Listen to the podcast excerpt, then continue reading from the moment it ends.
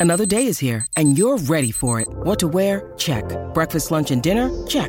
Planning for what's next and how to save for it? That's where Bank of America can help. For your financial to dos, Bank of America has experts ready to help get you closer to your goals. Get started at one of our local financial centers or 24-7 in our mobile banking app. Find a location near you at bankofamerica.com slash talk to us. What would you like the power to do? Mobile banking requires downloading the app and is only available for select devices. Message and data rates may apply. Bank of America and a member FDIC. Torniamo in diretta alle 9-9 minuti sui 92.7 di Teleradio Stereo. Accogliamo all'interno del nostro spazio Lorenzo Pes. Lorenzo, il più bello della radio. Eccoci qua. Eh. Buongiorno, buongiorno Simone, buongiorno a tutti. Ciao Lorenzo. Abbiamo buongiorno. un aumento dell'ascolto femminile dalle 9 in poi che è clamoroso. Sono, Beh, questi sono dei dati imprtaps che sono stati appena così elaborati da sono Simone dati Roccia. immediati, esatto. Sì, di- è così, e quindi questo deve essere esatto, deve essere per te un onore Lorenzo Pes, eh? Beh, chiaro, chiaro. Cos'è, cos'è? Sì. Cioè, la di partita in diretta di PES adesso addirittura No. capisco l'emozione, però ecco, Eh, mi raccomando, cerchiamo di contenere anche, anche- anche il tutto. L'emozione per questo mercato eh, relativo agli attaccanti, che devo dire, no? Mercato effervescente in quest'estate. Penso che questa veramente la, la- la ricorderemo come l'estate del. Davvero. L'estate del centravanti non arriva mai. Eh. No, veramente è stata un'emozione, insomma, penso sia anche un po' ovviamente ironica, nel senso che, guarda, poi alla fine i nomi, se ci pensate, ce ne sono stati pochi, nel senso che capitano no, quei momenti in cui eh, sei alla ricerca di un, di un rinforzo e cominciano a uscire 50 nomi, non sai più a chi dare i resti, insomma alla fine è stato abbastanza lineare come, come estate, come tipo di trattative, come scelte. Per partiti da, dalla suggestione di Cardi che è durata 3-4 giorni, poi siamo stati Sì. due mesi appresso a, a Scamacca e a Morata dividendoci sulla preferenza, sull'esperienza internazionale, sulle caratteristiche, poi alla fine per motivi differenti, uno per costi elevati da subito, l'altro perché la formula che la Roma proponeva non è, non è mai stata accettata, non sono arrivati e poi eh, si è arrivati fondamentalmente a Marco Leonardo, a Duan Zapata e adesso sta uscendo qualche altro nome, per esempio quello di Abel Ruiz, ne parlavamo anche ieri, è sicuramente un nome sondato da Diaco Pinto che il Braga ha chiamato, però ecco, concretamente non c'è stata quella, dire, quella ricerca affannata di, nomi, la Roma ha trovato degli obiettivi, ha cercato di rincorrerli a modo suo, con le sue possibilità, non c'è riuscita.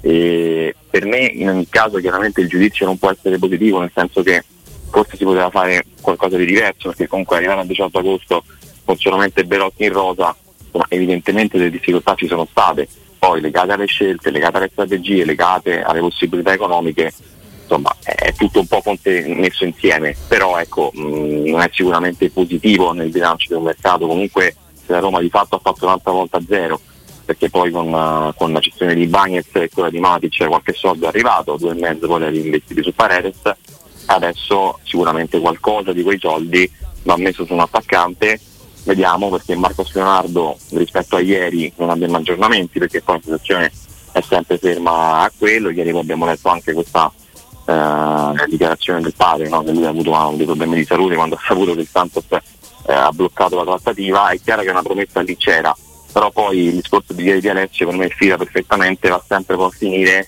che alla fine ecco Matic punta i piedi, viene ceduto a Rennes per 3 milioni che secondo me sono anche pochi, però era inevitabile tenerlo, quindi per evitare problemi con lo spogliatoio lo si manda via e dall'altra parte non succede sempre la stessa cosa ed è un peccato perché poi è un obiettivo che Tiago Pinto ha puntato fortemente e vediamo se, se si sblocca. Quello che c'è di diverso rispetto a ieri, che sono riuscito un po' a capire, Vai. è che mh, diciamo che questa, mh, questa ricerca della deadline no, di capire quando Pinto avrebbe tramollato l'obiettivo probabilmente non è corretto perché da quanto ho capito appunto non c'è un giorno in cui eh, il direttore dice no guarda non, non lo prendo più è una trattativa che va avanti perché l'attaccante interessa anche molto e quindi si aspetterà anche qualche giorno in più rispetto a queste ore decisive delle quali parlavamo ieri.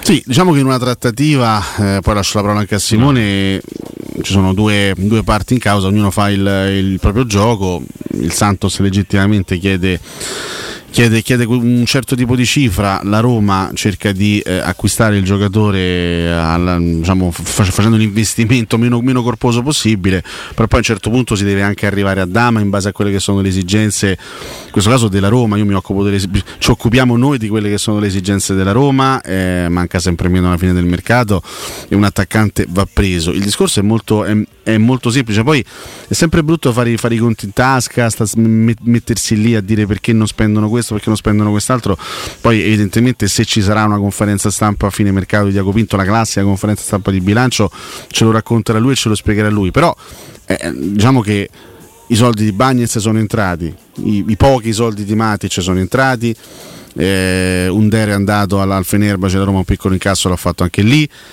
Eh, sì, sono stati, sono stati reinvestiti due e mezzo per Paredes, va bene, però teoricamente ci dovrebbero essere le risorse a disposizione per andare a mm, offrire quello che il Santos ti chiede. E non mi sembra, ecco, a me a Simone non, non, sembra una cifra così spropositata quella che chiede il Santos, perché sai, ci possono essere a volte le classiche sparate, no? Ti chiedono 50 milioni, ciao, arrivederci, 50 milioni eh, sarebbe certo, stata come, come, come, come richiesta assolutamente esagerata per un ragazzo di 20 anni, ma tutto sommato quei, quei 20 milioni anche attraverso no, una parte fissa più bonus facilmente raggiungibili, quei 20 milioni che ti chiede il Santos, non parliamo di una cifra assurda, come ripeto, cito Federico eh, nella puntata di ieri, p- pomeriggio, ma per un attaccante buono, ma quanto vuoi spende?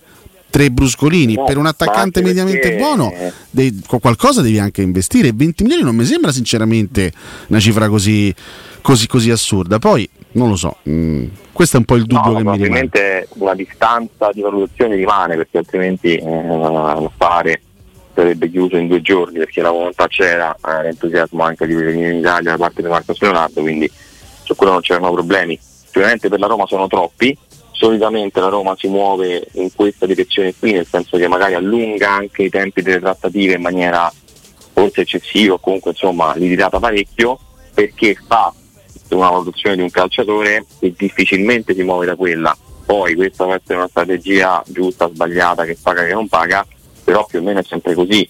Eh, ieri facevo l'esempio di Renato Sanchez, la Roma è stata più di un mese su Renato Sanchez e non si è mai mossa da, quella, da quel tipo di operazione in prestito con diritto di riscatto, comunque con obbligo complicato o comunque con un obbligo che avrebbe garantito al giocatore una continuità di rendimento che poi lo porta ad essere più sicuro e poi così andava. Eh, ma c'è una bella differenza però. Cioè, no, c'è... chiaro, però ti dico come certo, come no, no, modus operandi, il modus operandi è quello, però il modus, il, il modus, operandi non può essere sempre lo stesso in base a tutti i ruoli. Io sono d'accordo con Sanchez comunque sia, non, non dico che, che, sia stato un acquisto superfluo assolutamente, la mezzala serviva ed è un acquisto importante se, e speriamo che possa essere utile, però Sanchez arriva in un reparto in cui già avevi Awar, Pellegrini, Bove, sì, più, ti potevi due, permettere di più Pagano, più due alternative comunque come registi, Cristante uno che eventualmente la mezzala può anche, può anche farla, quindi non avevi questa esigenza assurda di andare a prendere una mezzala, quindi hai, hai, tenuto il punto su Sanchez, alla fine l'hai preso alle tue condizioni con una formula anche giusta, perché comunque alla fine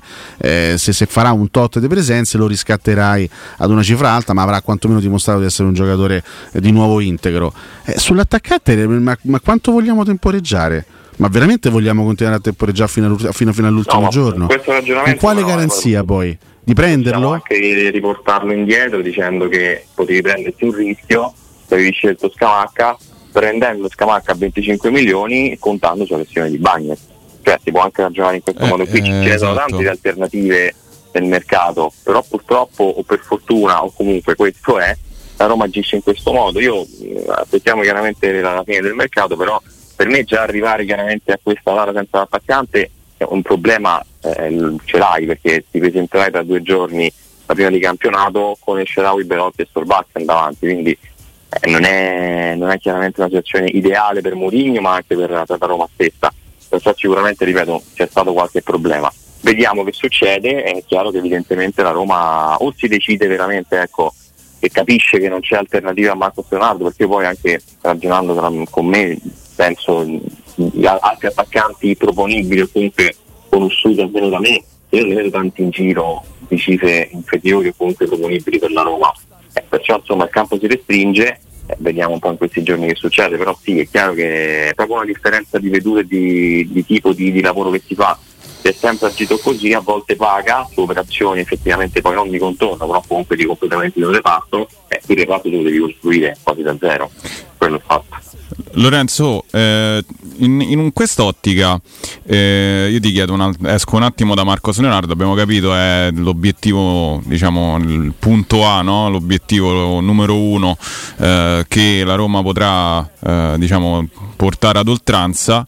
Ieri si è parlato anche di Echitiché se hai qualche feedback perché comunque sia sembra comunque una connessione col Paris Saint Germain praticamente quasi infinita e quindi non so se hai avuto tu qualche, qualche notizia su, su questo ragazzo eh, che potrebbe arrivare magari come secondo diciamo come terzo la scommessa davanti ecco dimmi tu. Sì, è un nome che, che piace sicuramente, eh, non da oggi perché non è neanche la prima volta che, che esce, però anche lì eh, sarebbe un investimento da, da fare, cioè, se stiamo qui a parlare del milione più, milione meno per, per Marco Stonardo, un mese fa parlavamo dell'eccessivo importo della clausola di Morata che erano 21 milioni, e chiaramente è attaccante molto più giovane di prospettiva, però eh, ci sarebbe da fare un investimento, insomma quel Paris Saint Germain ha già fatto questa doppia operazione che, che ha comunque portato quei centrocampisti a condizioni comunque vantaggiose eh, non penso che poi si possa andare a, a cercare non lo sconto, però comunque eh, la trattativa un pochino più facile dall'altra parte, quindi è, è, un nome che sta nella lista, ma, ma anche qui servirebbe un investimento, quindi a quel punto siamo un po' sempre allo stesso discorso. Ecco. Sì, è un, è un, discorso che deve essere ovviamente risolto a questo punto entro, entro, entro pochi giorni. Devo immaginare che, che, che Pinto e Murigno stiano elaborando delle, del, delle, delle, eventuali, no, de, delle, eventualità alternative, perché non è che puoi stare lì a, a, aggrappato a un solo nome senza crearti delle, delle, alternative. Certo, stiamo parlando di tutte scommesse, tutti, tutti, tutti, tutti i nomi che stanno. Che, che, sono usciti anche in queste ultime ore dai Chitikea, da Berruiz, lo stesso Zapata che viene da tanti infortuni. Diciamo che Marcos Leonardo avrebbe in questo momento, mm, diciamo, metterebbe d'accordo tutti, nel senso, non, non, non, parliamo di una certezza assoluta, parliamo pur sempre di un ragazzo di 20 anni che deve ancora dimostrare tutto, però certamente è uno che ti dà la sensazione anche per quello che, per quello che ha fatto, per, per, per, come se ne parla bene, per quella che è la sua eh, considerazione, per, come è considerato anche a livello internazionale, ti dà l'idea di essere un, eh, comunque un, un talento vero pronto pronto ad esplodere. Quindi in questo momento l'acquisto di, l'eventuale acquisto di, di Leonardo rasserenerebbe un po' tutti, anche in ottica magari acquisto del secondo attaccante. Però siamo sempre lì, siamo, siamo, siamo fermi, la Roma la sua offerta non la alza, il Santos rimane irremovibile, quindi stiamo parlando sostanzialmente del, del nulla. Per quanto riguarda Zapata eh, Lorenzo siamo fermi lì al, al, fatto che l'Atalanta si è messa in testa di volerlo dare a titolo definitivo, il giocatore anche non vuole spostarsi in prestito e la Roma probabilmente un certo tipo di investimento economico per un ragazzo di 32 anni con tutti quei, quei problemi difficilmente lo fa. No, più, sì, più o meno è questo. Magari è più comprensibile questo tipo di discorso, almeno a livello mio di giudizio personale, però sì, ecco, quello che è cambiato in questi ultimi giorni da Ferragosto in poi è che l'Atalanta ha anche alzato un po' le pretese perché lì si stava parlando eh, di 10 milioni to- totali, che poi la richiesta dell'Atalanta, da dividere tra parte fissa e bonus, perché anche qui la Roma ha fatto un'offerta, comunque formulato una, un'ipotesi di offerta da un, di fisso molto basso, attorno ai 2 milioni, e poi un diritto di riscatto, un, diritto avrebbe voluto la Roma, l'Atalanta vorrebbe l'obbligo, attorno a 8 milioni, e adesso addirittura l'Atalanta vorrebbe sui 5 di parte fisse, quindi chiaramente la Roma mh, si, non si tira indietro, però chiaramente si ferma lì. Ecco, questa situazione mi sembra un pochino più ancora bloccata rispetto all'altra, cioè potremmo anche insomma cominciare a non a scartarlo, però a vedere un attimo ah, perché le richieste così alte per questo tipo di attaccante che la Roma sì, ha valutato come occasione, l'Atalanta ha praticamente rifatto l'attacco. Eh, alcuni poi aspettavano l'ufficialità di Negheterare per, per dire che l'Internato sarebbe stato liberato, non è andata così. Vediamo insomma se negli ultimi giorni con l'Atalanta e la Roma ancora l'attaccante l'Atalanta abbassa un po' le pretese si può sbloccare però ecco, mi sento di dire che questa, operazione qui è un po' ancora più bloccata di, di Marco Astronato perché chiaramente a quelle condizioni la Roma potrebbe anche guardare altrove. E la Roma ci ha provato parecchio eh, per, per Zapata nel senso che lo voleva portare però poi chiaramente che anche il calciatore in questo caso, mentre Marcos Leonardo forza molto, Zapata dice sì però anch'io vorrei, vista l'età, andare a titolo definitivo, insomma fare un nuovo contratto che potrebbe essere l'ultimo importante, il famoso ultimo contratto importante della carriera, e allora chiaramente non è neanche l'appoggio del calciatore diventa un po' più complicato. In questo momento non, non, resta che capire quando arriverà a Fiumicino, a Ciampino, Romelu, Lukaku. Questo è l'ultimo, eh, cioè, beh, diciamo, certo. l'unico. Ma anche aspetto. Joe Felix sto leggendo. Ma molto... soprattutto Lukaku, Joe Felix potrebbe essere una discreta coppia. Eh, non sarei soddisfatto del tutto. No, eh. Eh. C'è, c'è di meglio in giro. Eh, però qua, qua, Piero ci insegnerebbe a fare i conti. Un anno di stipendio di Lukaku e vale per due attaccanti. Piero te la fa in due minuti la trattativa per portarli entrambi. Sì, sì, per portarli entrambi, te la fa in due minuti. No, ma sai che a me la cosa che mi, mi lascia un po' anche Facendo perplesso X. è che comunque sia eh, i nomi devono essere questi anche perché imbastire un, una nuova trattativa ex novo con le difficoltà economiche che comunque si porta dietro ogni trattativa della Roma perché non è che sei dici eh, sei non lo so il Liverpool tiri fuori 30 milioni e dici ok dall'oggi al domani prendo questo. E la Roma comunque per fare una trattativa convincere il giocatore eccetera passa attraverso una serie di step. E quindi qui adesso non c'è più tempo per farli quindi devono sì, credo che per, per, proprio per, per, inerzia debbano essere questi i nomi insomma la vedo abbastanza complicata ripartire con una trattativa quest- in questo momento della stagione con la necessità così eh, impellente di avere proprio un centravanti da zero, a meno che tu dici ok, non te do 25, 30 come fanno quelle squadre inglesi, 30 brande e, e, sto lì, non lo so, mi sembra così, no Lorenzo? Cioè mi sembra sì, molto sì, complicato. Eh, poi eh, la cosa che c'è dall'inizio è che chiaramente tutti sanno che tu hai bisogno di un attaccante, quindi eh. quello poi è sempre un discorso che, che diventa un ostacolo in più nelle trattative perché chiaramente la richiesta poi eh, diventa, diventa più forte perché stanno in suoi esigenze, quindi devi prenderle. È vero che poi dopo Ferragosto diciamo, i tempi si restringono molto nel mercato, no? trattative che magari durano un mese a luglio, ad agosto, a fine agosto in due giorni le metti in piedi perché poi tutti hanno bisogno o di incassare o di completare le, le, le roghe. Quindi sicuramente si, restring- si, restringono un po', però sicuramente ecco, andare adesso a ricominciare un'altra volta a trovare obiettivi, io credo che poi non è che vadano trovati, la Roma attraverso anche lo scouting avrà una lista infinita di profili che sono stati già valutati e studiati però bisogna andare a trattarli. Ecco, per me un altro, un altro dubbio che mi viene è ecco, quello che è successo dopo Scamacca, cioè quella lista di tre nomi sudamericani che la Roma andava a trattare eh, è andata a trattare forse un po' tardi perché poi Veritz era già praticamente andato, Beltran c'era la Fiorentina sopra, eh, poi è su Marco Leonardo ci sta ancora sopra, però lì forse quando tu devi trovare un piano B deve essere un piano B un pochino più sicuro, nel senso non ti dico bloccato, però comunque certo. con una trattativa un po' più avanzata e tu invece sei andato il primo agosto praticamente a ricominciare una volta per questo attaccante. Eh sì. In chiusura, Lorenzo, proprio ve- velocemente, formazione fatta per, uh, per, domenica, perché insomma adesso parliamo delle cose serie, si riparte domenica. Dai, eh. Eh. Formazione fatta o Mm, magari hai qualche piccolissimo dubbio, so, a sinistra per esempio no? c'è Zaleschi Spinazzola che può essere comunque un ballottaggio vero e proprio, mentre negli sì. altri reparti, negli altri ruoli, diciamo che più o meno la formazione sembra essere, sembra essere quella, senza, troppe, senza, senza troppi rischi di clamorose variazioni. Sì, sì, quello è forse l'unico ballottaggio vero e proprio di più o meno di pari valore, perché poi entrambi insomma, hanno dimostrato difficoltà sicuramente e per me sono, sono molto simili poi a livello di rendimento, caratteristiche un po' diverse, ma non è che ti stravolge scegliere l'uno o l'altro.